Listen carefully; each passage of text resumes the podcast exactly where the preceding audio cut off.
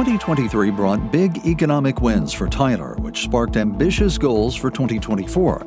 The YellaWood anchor at the I 20 Industrial Park is already attracting the interest of other companies, and indications are that the area to watch for future growth is in and around West Tyler, where a new Brookshire store is planned.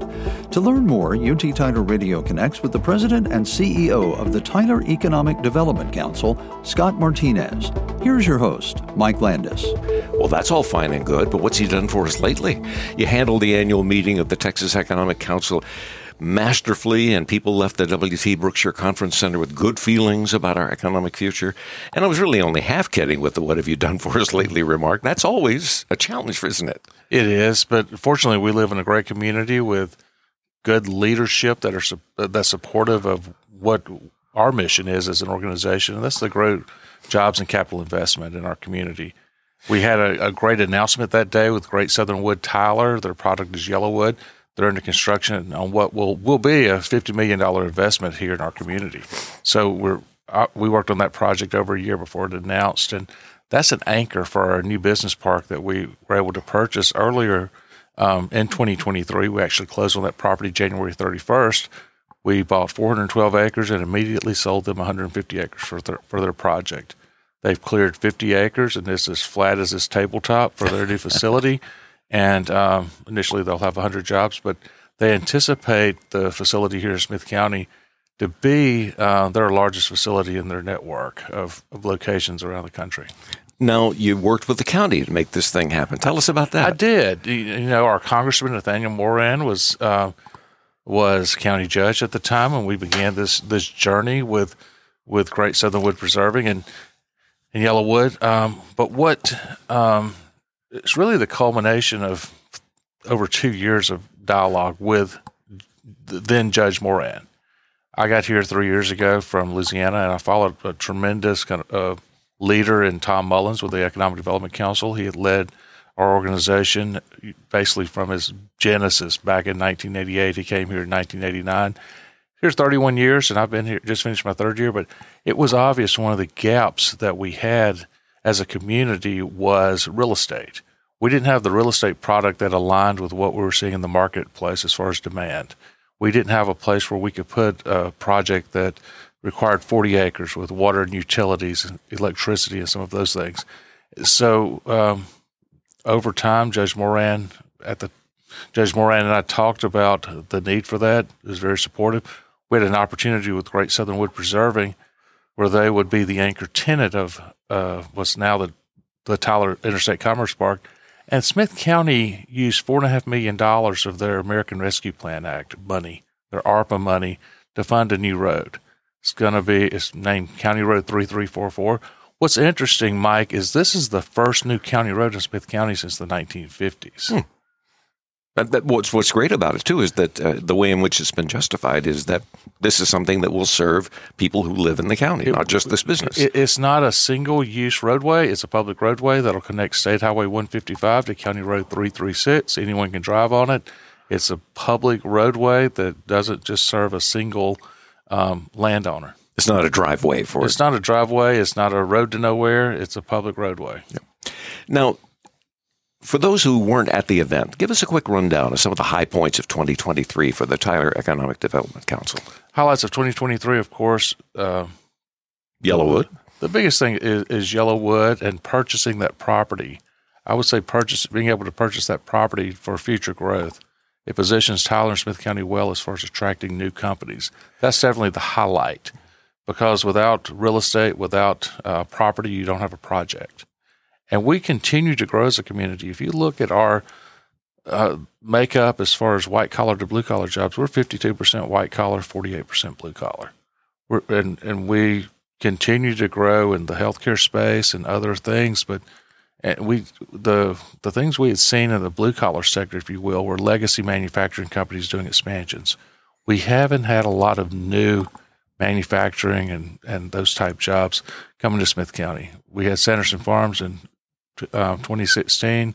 It's a large project, but and I think a function of that was just not having the real estate product. We had a great economic development team and a leader, but we really didn't have the resources to put together property for an economic development um, business park.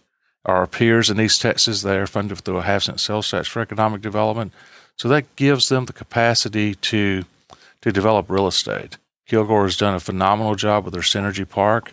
Longview's done a tremendous job, you know, developing their business parks, and they've seen tangible results from having that real estate product. You look at Home Depot and Gap, those large distribution centers that are in Longview. You know, they're on property owned by the Longview Economic Development um, Corporation. Kilgore, same thing with Synergy Park. We didn't have that ability, and we were fortunate um, that the stars aligned and we were able to put that project together. But beyond that, you know, that's just the beginning. Yellow was the anchor tenant. We're getting tremendous, um, tremendous um, interest in that business park, and we don't even have the road completed yet. My fear is, uh, my hope, maybe is a better word, is we could have a lot of that property sold before the road's complete, and then we have to f- do it again. Yeah, yeah. Because it's a continuum. We've got Right. to continue to have that real estate product. Right. You know, we have challenges, um, like a lot of communities do, with w- having enough available workers, having the right skill set with those workers. Fortunately, we've got partners like Tyler Junior College and UT Tyler that help us quite a bit in addressing those needs as they arise. Now, when one goes to your website, the opening page says, Think Texas, choose Tyler.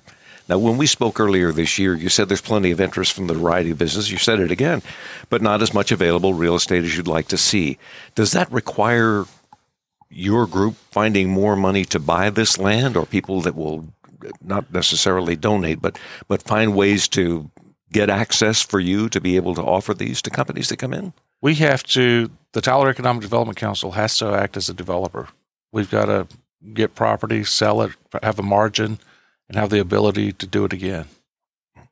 Um, we don't, you don't see a lot of private sector development and developing industrial parks in markets this size. You see some of it in large metro areas, but not in a market this size. And that's really, in most cases, uh, um, that's something a function that the half cent sales tax corporations uh, fund. And I, I said uh, many have heard me talk about the half cent sales tax for economic development. That was a game changer when it passed in Texas.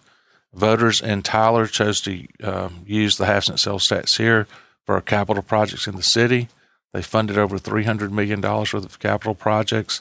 You look at the city of Tyler's tax rate at twenty seven cents per hundred dollars of valuation, and then you compare it to our neighbors that don't use their half cent sales tax for capital projects. It's most of them are at least double what our tax rate is in the city.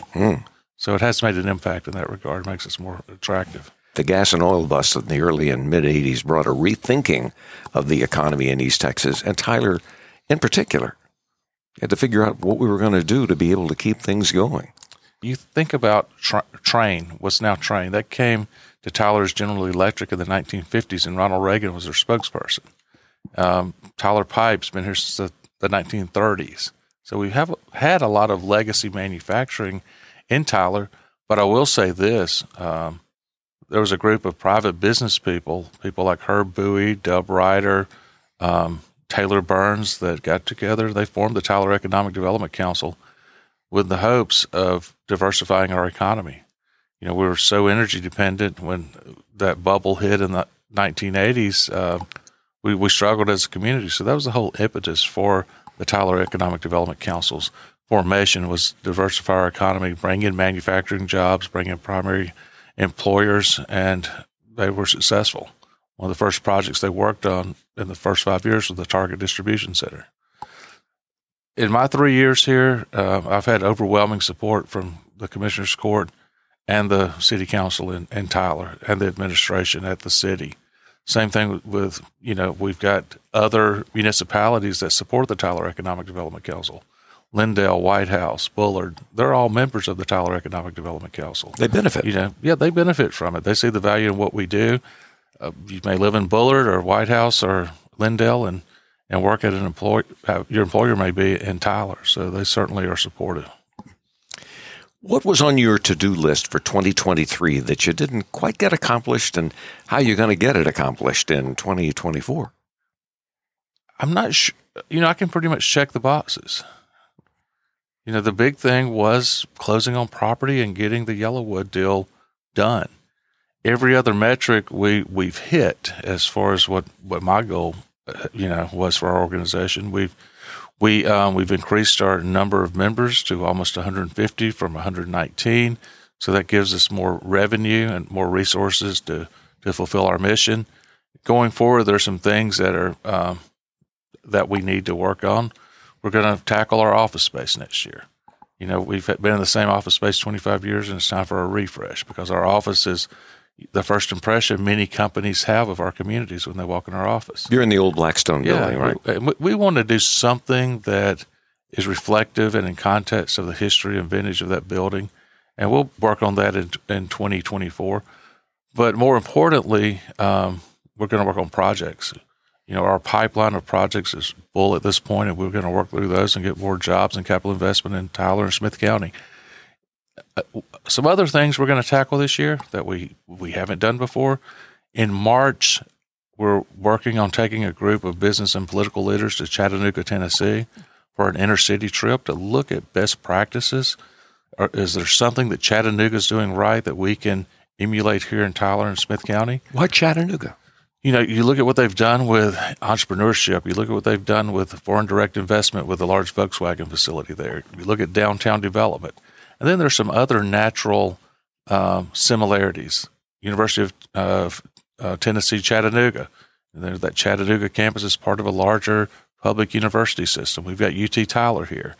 They've got a med school there. They're doing a lot with rural health initiatives that are that align with what we're doing here in Tyler Smith County, um, and and how they've been able to utilize technology and grow a younger population um, and jobs to that community. They've done a very admirable job in that. Bringing up those workers and having them stay. Yes. Exactly. You know, I was sitting in a movie theater with my uh, drink and popcorn. I love watching the trailers for the coming attractions. We don't have any drinks or popcorn today, but uh, could you share some coming attractions with our listeners? Can we take a peek over the fence, see what you got going? You, you know, Tyler's going to be a construction zone for the next three or four years with the activity on the downtown square with the new courthouse, They've begun building the parking garage component of that, but over the next four or five years, there's going to be a tremendous amount of construction downtown. Of course, at Beckham and eh, on Beckham, you've got the new $300 million medical school that's under construction. And um, we're seeing um, other growth in, in, the retail sector. Um, land has been cleared on the West Loop for the new Brookshire grocery, grocery, uh, grocery store. It's the third of their uh, store of, of, this particular variety that Brookshire's is doing. I'm fortunate to go um, to one they did in, in, Shreveport. It's a beautiful store, and I think when Brookshire Grocery Company completes that, it'll be something that people will be attracted to. That's their first one in what 20, 25 the, the years? first Brookshire branded store. They've done Super One, right, and right. obviously Fresh, but yeah. um, it's a really, really nice looking store you know, looking at the crystal ball, there's going to be a lot more activity on the West Loop. With Earl Campbell Parkway, I think you'll start over the next few years seeing that extended more west, more westward, and more residential and commercial development along that corridor. Well, like Mosaic and that sort of thing. Mosaic, but but think about Sam's Club and where the new Brookshire okay. grocery store is going. You know, Earl Campbell Parkway, deadheads there. Right. So you'll see a continuation of that roadway over the next few years. Any final thoughts you'd like to share with our, our listeners? You know, it's a great time to be in Smith County. We, we've had tremendous um, growth in, with our, you know, employees and, and number of people that are able to work and live and, and raise their families here in Tyler and Smith County. But I look at some of these other indicators. You know, we always focus on job and capital investment. Last month, the Bureau of Economic Analysis put uh, metrics um, out that said we our personal income grew more than any of our neighbors in East Texas, but it was also grew at a faster pace than Texas and the United States. Um, it's grown 20% since 2020. I mean, we inflation is a real thing. We recognize it when we go shopping. Well, there was COVID in the middle of that but too. You, but yeah. you also look at you know 20% personal income growth. Wow. You know that that's outpacing inflation. Our wages and incomes here are outpacing inflation in Smith County. So you are optimistic. I'm very optimistic. Just the things I, the calls I'm getting, we're going to see more companies choose to locate in Tyler and Smith County. And um, and with those companies, they're you know they bring paychecks with them that support people and, and people's families. You've been listening to UT Tyler Radio Connects with Scott Martinez, the President and CEO of the Tyler Economic Development Council. For a transcript of this episode, visit our website, uttylerradio.org. To be notified of future episodes, subscribe on your favorite podcast platform. For Mike Landis, I'm Jeff Johnson. Thanks for listening to UT Tyler Radio Connects from UT Tyler Radio 99.7 FM.